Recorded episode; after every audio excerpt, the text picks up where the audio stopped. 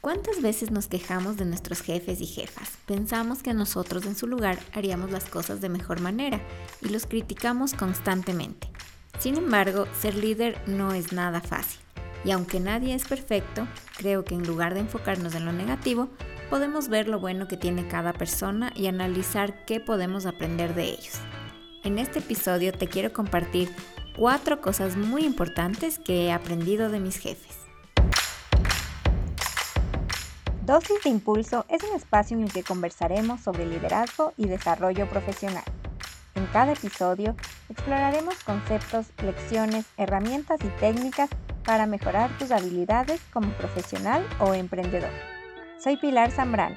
Tengo más de 10 años de experiencia trabajando en diferentes industrias en marketing, creación de contenidos, proyectos tecnológicos y emprendimientos porque sé que tu tiempo es muy valioso, te contaré brevemente en cada episodio lo que necesitas saber sobre diferentes temas y cómo aplicarlos en tu día a día para transformarte en el líder y la persona que quieres ser.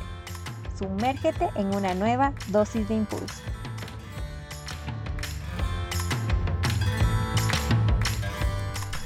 Los seres humanos tenemos esta tendencia a criticar y enfocarnos en los defectos de las personas y en el ambiente laboral es muy común que quienes son más criticados son los líderes de los equipos. Constantemente estamos cuestionando sus decisiones y actitudes y conversamos con otras personas sobre lo que debió hacer nuestro jefe o jefa. Creemos que nosotros estamos en lo correcto y que ellos no. Además, este sentimiento, digamos, de crítica se puede ver incrementado si es que tenemos un rechazo por la autoridad y no nos gusta que nos estén dando órdenes, entonces ahí vamos a ver que esto obviamente se va a incrementar. En lo personal, em, he caído en esto muchas veces, pero también em, cada vez soy más consciente de esto y veo que es realmente muy difícil liderar un equipo, em, sobre todo cuando es muy grande, ¿no? Cuando es grande y cuando cada una de las personas cumple diferentes funciones, porque no es lo mismo, digamos, liderar un equipo de 60 personas, pero que todos son eh, operativos y hacen el mismo rol, cumplen las mismas tareas, eh, versus liderar un equipo de tal vez 20 o 30 personas, pero que cada uno tiene diferentes funciones, está trabajando en proyectos diferentes. Entonces uno como líder tiene que estar al tanto de todos los proyectos en los que está cada uno, en qué proceso está, en qué etapa, cómo van, qué es lo que está haciendo cada uno. Entonces realmente es muy, muy demandante. Cuando ya soy más consciente de esto, em, lo que hago es como que darme una pausa y también ver lo bueno de cada persona. Yo creo que podemos aprender de todo el mundo, no solo de los líderes, sino también de tus compañeros de trabajo, también con la gente que trabajas en tu equipo. Entonces, eso fue lo que hice para este episodio. Me puse a pensar en las cosas eh, súper importantes y necesarias que me han enseñado mis jefes, algunas digamos un poco más técnicas, un poco más relacionadas a mi trabajo del día a día, pero también he aprendido habilidades, eh, estas que se consideran como habilidades blandas que un buen líder debe tener y que me parecen que son hiper necesarias. Así que hoy se las voy a compartir. La primera lección es que como líder debes ser parte de tu equipo y apoyarlo siempre.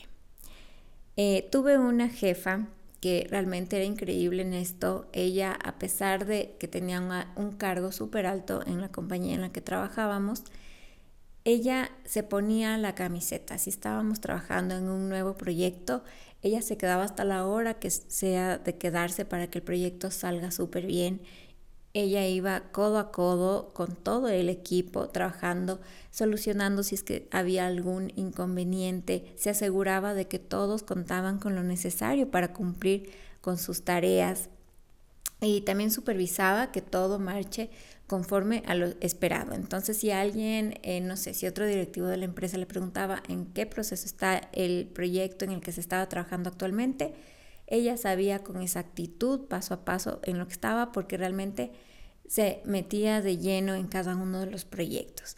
Y eso era súper lindo porque generaba una cercanía con ella, una confianza, que esto es primordial, el tema de la confianza, porque ya vimos un poco en el episodio que hablábamos sobre el fracaso, que cuando hay algún problema en el trabajo, si tú tienes confianza con tu líder, se lo vas a contar y juntos van a buscar una solución. Y esto es muy positivo ya que la solución va a llegar eh, mucho más rápido si lo trabajan en conjunto, versus cuando no tienes confianza con tu jefe, tal vez ocultas este tipo de problemática, tratas de solucionarlo solo por tu lado y se puede demorar mucho más o puede incluso ocasionar problemas más grandes. La lección número dos, esta me la dio un jefe, el cual recuerdo con mucho cariño, y es sobre tomar decisiones, así sean muy difíciles. Em, cuando tú eres jefe y sobre todo mientras más alto es tu cargo, tienes que cada vez tomar decisiones mucho más complejas, a veces decisiones de presupuesto, decisiones sobre inversiones, decisiones sobre el equipo. Por ejemplo, una de las decisiones que a mí me parecen más difíciles es la de desvincular a alguien de la empresa.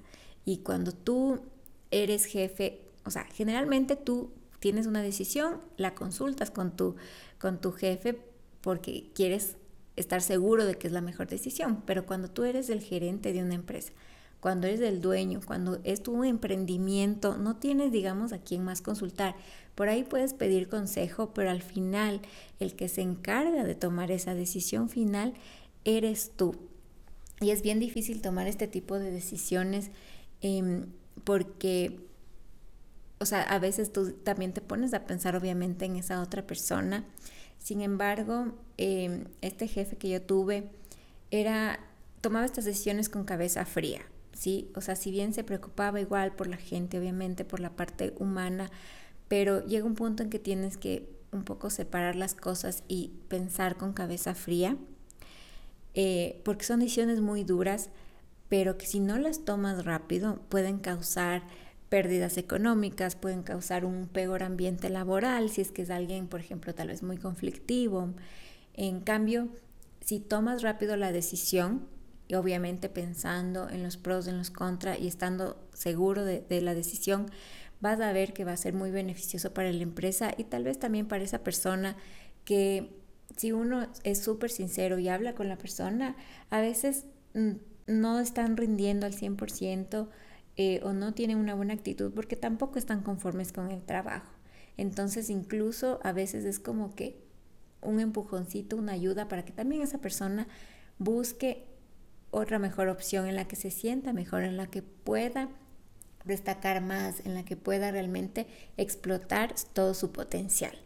Entonces, estas decisiones son, a mí se me hacen hiper complejas, o sea, este jefe que yo tenía las pensaba muy bien, reorganizaba los equipos, em, incluso a veces si es que un cliente no, no era el mejor, no dudaba en descartar ese cliente, porque sabía muy bien, digamos, a largo plazo qué consecuencias podría tener el trabajar con un cliente tal vez muy conflictivo em, o no sé, incluso hay clientes que no pagan a tiempo, hay clientes que te exigen demasiado y pero quieren pagar lo mínimo, entonces que no valen la pena a la larga. Y a veces nosotros nos, nos más que nada si somos emprendedores, como que no importa, no le puedo decir que no a ningún cliente y nos metemos en unas vacas locas que luego eh, nos arrepentimos, ¿no? Entonces, esta es una segunda lección que también les quiero compartir.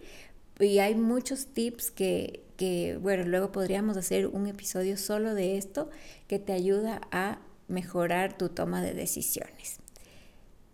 La tercera lección es sobre aprender a delegar.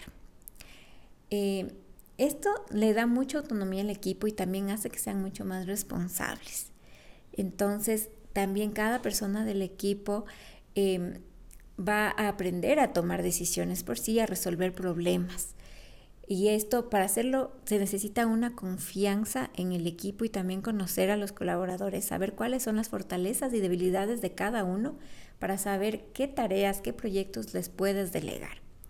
Esta lección me la enseñó una jefa que ella, bueno, tenía tanta gente a su cargo y tantas cosas, tantos proyectos en los que trabajábamos, que era la, o sea, yo al final me di cuenta que era la única forma en que todo pudiera salir adelante, porque si ella se ponía a digamos, hacer más de lo que le correspondía o tratar de no soltar, porque a veces por falta de confianza en el equipo uno no suelta ciertas funciones, ciertas tareas o por ejemplo temas de reportes o datos, pensamos que son como que más confidenciales y no los queremos soltar, pero eso lo que hace es que los jefes se acumulen de demasiado trabajo y que su estrés suba pero muchísimo.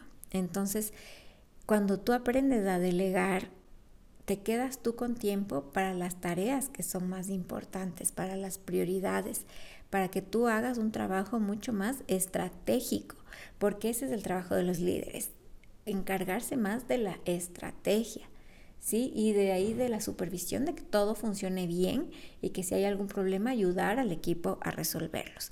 Pero si uno se pone a hacer cada una de las tareas operativas, imagínate, por un lado no acabamos nunca, además para algo hay especialistas en cada una de las tareas. Entonces, si tu equipo tiene sus especialistas, ¿por qué no confiar en ellos, confiar en que van a hacer bien su trabajo y delegarles cada parte del proyecto a ellos. Esto además va a motivar mucho al equipo, vas a poder encontrar incluso mucho potencial que se puede ir desarrollando en el camino para que luego incluso la gente pueda tener un crecimiento en esa empresa, un crecimiento profesional, que puedan también acceder tal vez a algún ascenso posterior, porque van a aprender mucho y van a crecer en esa empresa, en tu equipo.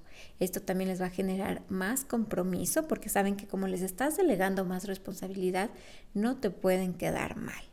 Entonces, otra cosa que es súper clave en esto de delegar las tareas es que las instrucciones deben ser súper claras. Si nosotros pensamos que, no sé, alguien del equipo no va a lograr hacerlo, no lo va a hacer tan bien como nosotros, tal vez es porque no le estamos enseñando bien lo que tiene que hacer, no se lo estamos explicando, no, no nos estamos comunicando con una claridad suficiente.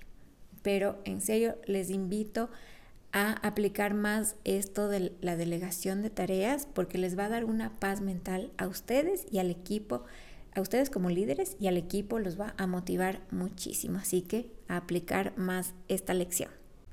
La cuarta lección, esta me la dejó un jefe que también me gustó trabajar mucho con él y la lección es ser empáticos. ¿Qué quiere decir esto? Quiere decir ser buena persona, ponerte en los zapatos de cada una de los integrantes de tu equipo. Es ser humano, saber cuáles son las prioridades de cada persona. Que generalmente todos tenemos una familia y tenemos nuestra salud. Y esas son las prioridades. Por más de que tengamos un trabajo, que tengamos proyectos, que, que tenemos que entregar unos reportes, unos informes, si es que tenemos un problema familiar, si tenemos un problema de salud, tenemos que resolverlos. Cualquier otro proyecto puede esperar unas horas, puede esperar un día, porque qué importante es saber conciliar y equilibrar la vida laboral con la vida personal. Esto te permite tener eh, trabajadores mucho más felices, que estén más satisfechos con su trabajo, que estén eh, más satisfechos trabajando en esa empresa y trabajando contigo. Entonces cuando viene alguien y pide un permiso porque necesita hacerse un examen o porque sus hijos tienen el programa de Navidad, yo he visto, es increíble, pero todavía en muchas empresas estos permisos se niegan.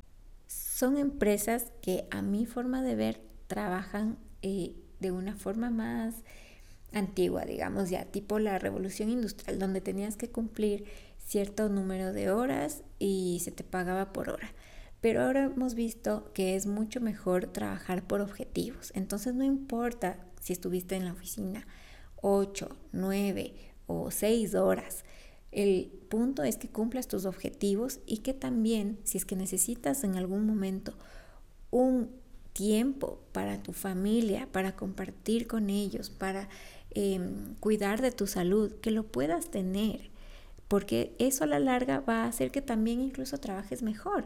Alguien que está con problemas familiares, con problemas de salud, no va a poder concentrarse en su trabajo y le va a costar más, no va a ser tan eficiente.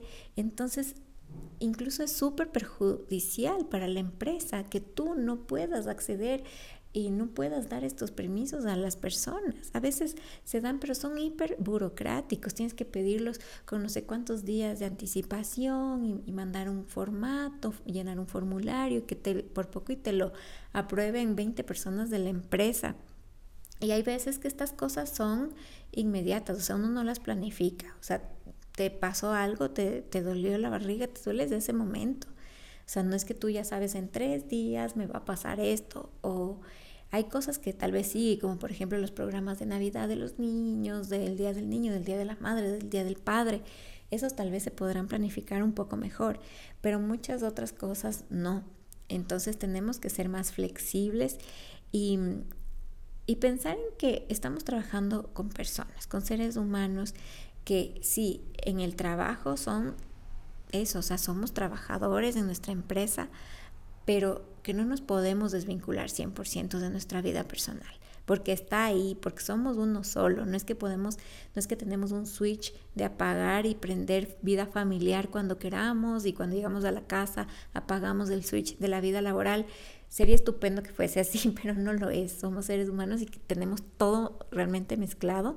Entonces, por más de que sí, que tratamos de que las cosas no influyan en el ámbito eh, o sea, las cosas personales no influyan mucho en el ámbito laboral y viceversa, pero a veces pasa. Entonces ahí es cuando tenemos que ser súper empáticos y ponernos en los zapatos de las personas con las que estamos trabajando, porque no son máquinas, no son robots, son seres, personas con sentimientos, con problemas, situaciones personales que, como les digo, bien o mal, influyen en el desempeño laboral. Y algo muy importante que quiero tocar aquí es que en empresas en, países ya desarrollados he visto que existen días para cuidar de la salud mental.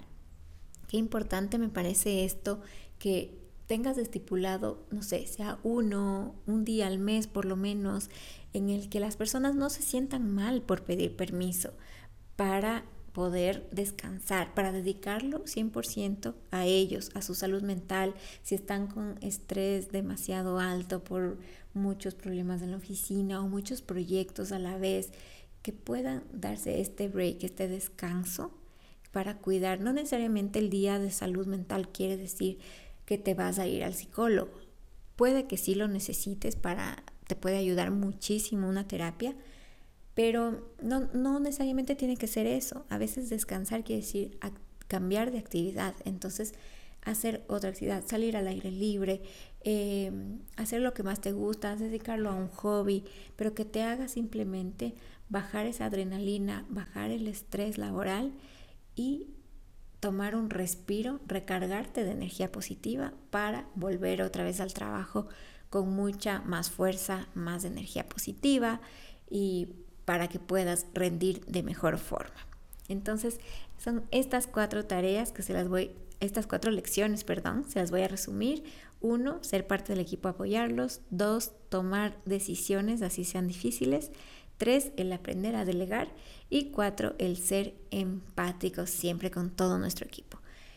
Esto a mí me ha ayudado muchísimo, trato de aplicarlas en mi día a día. Eh, me gusta mucho pensar y recuerdo mucho a mis jefes con cariño cuando pienso y me enfoco en esto positivo que tenían y, y cómo igual ellos tuvieron una buena influencia en mí, así que les agradezco un montón. No quiero decir nombres tampoco para no causar ahí curiosidad, expectativa o algo así, pero bueno, seguramente ellos saben quiénes son, a quiénes me refería en cada una de las lecciones, pero les agradezco de verdad un montón, así que les invito también a hacer este ejercicio, pensar en qué cosas les han enseñado o qué cosas positivas pueden sacar de cada una de las personas con las que han trabajado, no solamente sus, sus jefes y jefas, sino también sus pares, por ejemplo, o porque no alguien que sea también parte de su equipo. Se aprende realmente de todo el mundo. Todo el mundo tiene algo positivo que te puede enseñar, que te puede dejar una lección. Así que bueno, espero que les haya gustado este episodio y les espero en el siguiente episodio de Dosis de Impulso.